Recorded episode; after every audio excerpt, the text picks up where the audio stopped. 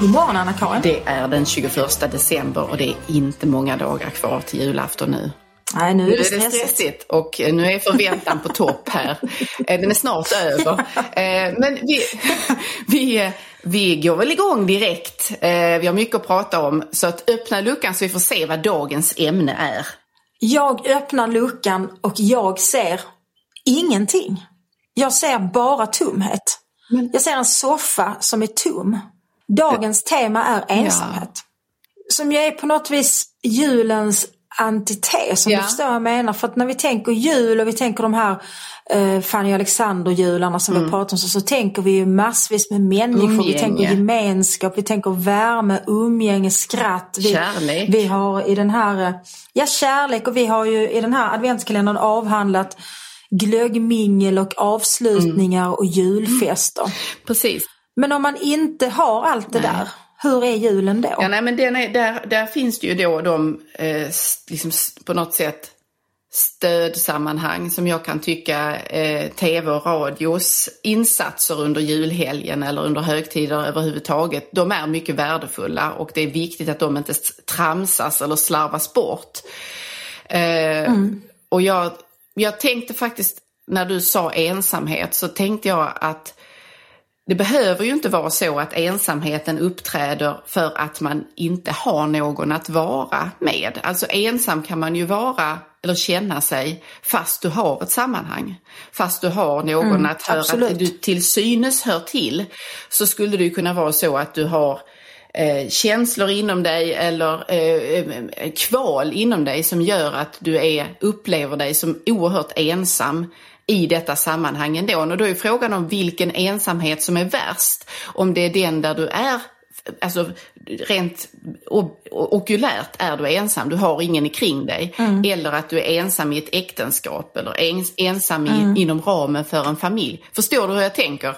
Ja, jag förstår precis hur du tänker och jag, jag har nog faktiskt många gånger i mitt liv tänkt att den ensamheten som du beskriver, alltså när man är ensam i ett sammanhang, är nästan värre. Därför att då blir det ytterligare en dimension av ensamheten, det vill säga att man känner sig också fel. Eh, därför att här är jag med alla de här människorna och jag känner mig ändå väldigt, väldigt ensam. För då tillkommer liksom frågan, vad är det då för fel på mig? Och jag tänker att det också kan vara en, man kan ha kval inför att yppa denna ensamhet som finns inom ramen för en annan gemenskap. Därför att då, Mm. då hamnar man ju i ett läge att vad är det då jag inte är nöjd med? Vad är det då som du sa, vad är det som Precis. är felar i mig som gör att jag inte känner tillhörighet här? Ja, det är ju en ensamhet som innebär att man på något sätt hela tiden längtar bort. Att man längtar efter något annat. Men jag tror att innan man vet vad detta något annat är så kan man inte heller bryta den här. För det, är ju, alltså det vi talar om är ju, alltså det är klart att den konkreta ensamheten är ju också en existentiell ensamhet. Men det här är ju en ensamhet som bara är existentiell. För rent konkret befinner du dig ju i ett Ja. sammanhang. I en familj eller i ett äktenskap. Eller man kan ju befinna sig i en bekantskapskrets där man känner att man har utvecklats åt ett annat håll. Att man inte riktigt längre är en av Nej. dem på något vis. Men Och det är rätt så Ja, det det. smärtsamt. Men jag tänker att man kan ju kontrastera de här typerna av ensamhet som ingen av oss eh, vill vara i, varken den faktiska ensamheten eller den inom ramen för en familj, med, med hur ensamheten när man är ung kan vara något eftersträvansvärt. Alltså detta att bli vuxen innebär ju att du också längtar efter att få, få lov att göra saker på egen hand.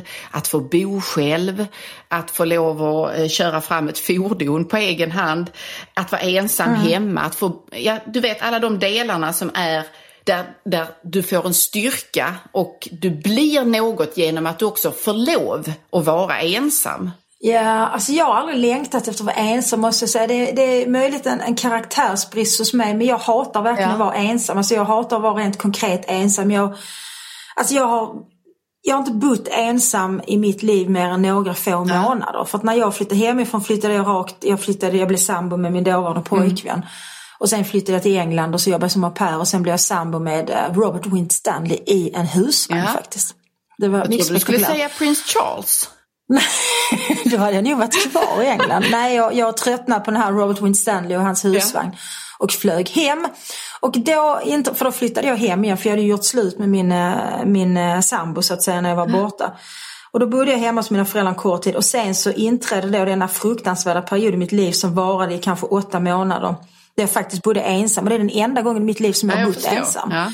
Sen, ja, sen har jag ju efter skilsmässan så har jag ju bott med min dotter. Eh, och eh, då har hon ju varit hos sin pappa lite då och då och det har jag inte heller tyckt om. Så att, men är det viktigt att lära sig vara ensam Anna-Karin? Alltså att tycka att ensamheten är något positivt. För det, det har många, många väninnor har sagt Ja. detta till mig för de har tyckt att jag har jagat efter en ny partner lite för ihärdigt och sagt att "Nu- du måste först och främst lära dig vara ensam. Nej, och då har jag alltid protesterat och sagt nej varför det? Jag hatar att vara ensam. Jag, Jag tror inte. att det är en felformulerad målbild där därför att du skulle nog kunna vara ensam men det du, det du fruktar är ju känslan av att det inte är någon som älskar dig. Skulle jag gissa. Ja, det, det är och, nog och det, det är ju någonting annat än, alltså du, om du bara har, om man har och känner en trygghet i att man hör till någonstans eller att det finns en, Mm. ett sammanhang där du är älskad och där du räknas till så är det ju inga problem att resa iväg och vara ensam eh, en vecka eller att göra någonting som innebär att du är borta från det. Men att inte känna att man har ett sådant sammanhang,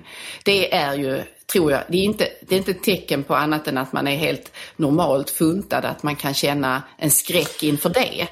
Så det är ju en konstig Nej, omskrivning att säga att, att du måste lära dig att vara ensam för att det är liksom inte där skon klämmer egentligen hos de flesta, för de flesta av oss tror jag.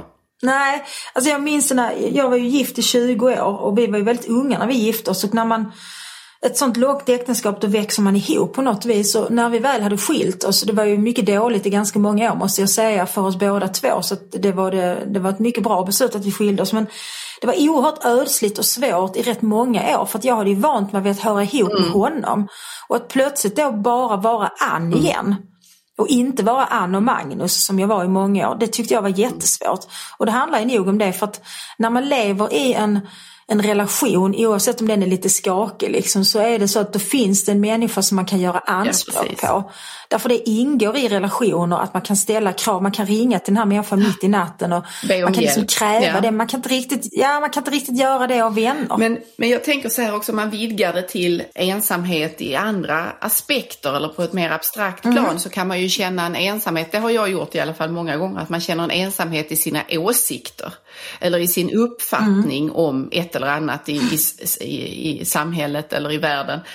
Och i det kan det också ligga en känsla av att man liksom förfrämligas inför inför samtiden eller inför det sammanhang man är en del av. Ja, man upplever någon slags alienation för att tala om Ja, Marx. precis. Och den eh, ensamheten, om man nu, nu så befinner sig på en arbetsplats eller var, var nu den kan uppträda, den kan också vara oerhört tärande. Eh, därför att den ger ju i förlängningen en känsla av men det, detta att ingen annan säger eller uttrycker att de håller med om det jag säger eller den, det jag ser.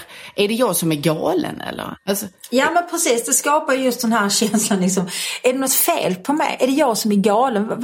Och ibland kan jag också undra så, vad är det de andra förstår som jag inte Ja. förstår? Eller är det tvärtom så att jag har förstått något som de vägrar förstå? mm, precis.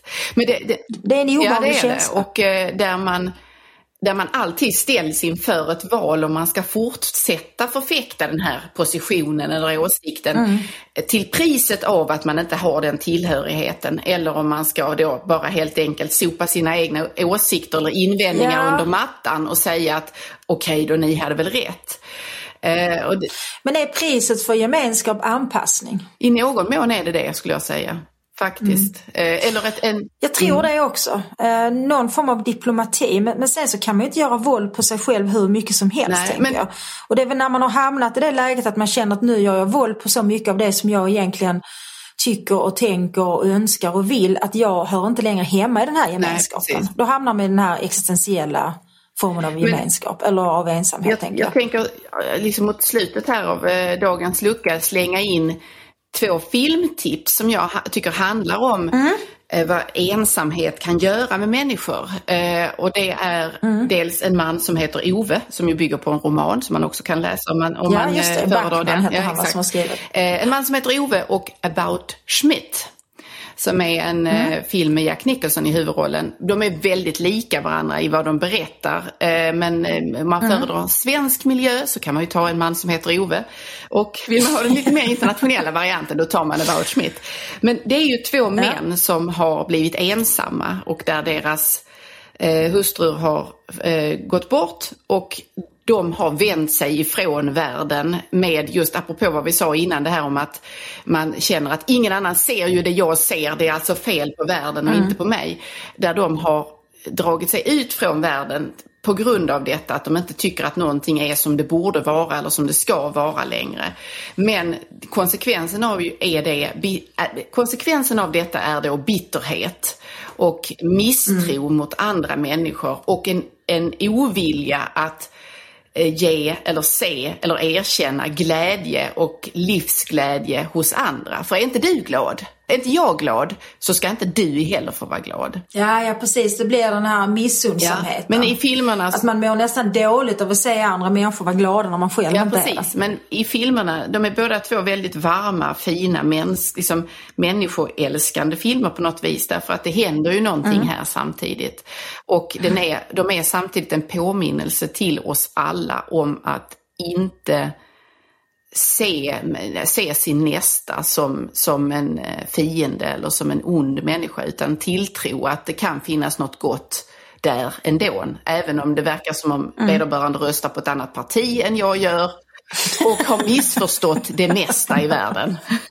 Ja, precis. Och har fel på nästan allt. Det tycker jag är ett väldigt fint budskap så här juletider, att man faktiskt ser mänskligheten i den andra. Och ser också, tror jag, att även om det är mycket som skiljer oss människor åt på många sätt så är vi mer lika än mm. olika. Mm. Oavsett vilket kön vi tillhör och vilka partier vi röstar på och, och så vidare så, så har vi liksom de här grundläggande önskningarna om att bli älskade, om att höra samman eh, och så vidare. Eh, och det tänker jag, det är väl någonting som man kan reflektera över. Absolut. Så, eh, så eh, se någon av dessa filmer eller läs eh, Backmans roman om Ove så tror jag att man, eh, mm. vi, vi, vi bidrar till att på alla vis göra människan lite ljusare, lite bättre. Kanske också bryta en eller annan ofrivillig ensamhet. Mm. Det tycker jag är en mycket god uppmaning för den ofrivilliga ensamheten den är faktiskt lika skadlig för hälsan som att röka vad är det, mellan 6 och 8 cigaretter om dagen. Ja, och om man ska röka, då ska man röka dem snyggt. Vill jag påpeka också. Helst cigarr kan jag tycka, eller munstycke i alla fall. Ja, och om du inte är ensam innan Så blir lite stil. Om du inte är ensam innan. Därför även, även destruktiva beteenden bör utföras med viss stil, ja. tycker jag. Ska vi stänga igen luckan där och så säger vi att vi ses imorgon? Vi, stäng, vi stänger igen luckan där med dessa förnämliga tips både på litteratur och på rökning. Och så hoppas vi att ni får en riktigt bra dag i december så hörs vi igen imorgon. Hej då! Hej.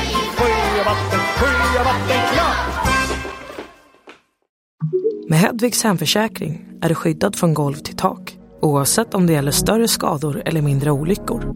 Digital försäkring med personlig service, smidig hjälp och alltid utan bindningstid. Skaffa Hedvig så hjälper vi dig att säga upp din gamla försäkring. Hedvig Hemförsäkring, ett klick bort.